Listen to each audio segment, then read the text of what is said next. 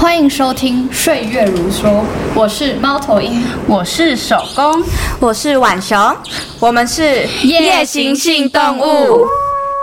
哎，你们有人前阵子去报税吗？有啊，嘿嘿，我前一阵子刚约了那个许墨报税。哦，他那个胸肌真的是吼，不是，是税捐的那个报税啦。你报税出什么问题了吗？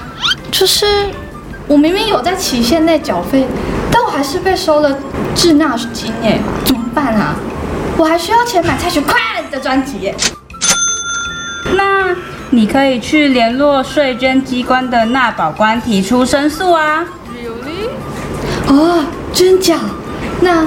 纳保官还有提供什么其他的协助吗？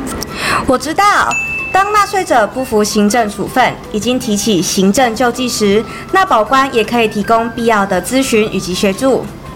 那我要怎么和纳保官联络啊？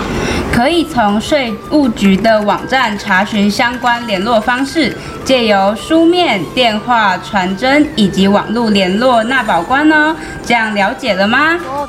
哦，那我懂了。听众朋友们也了解了吗？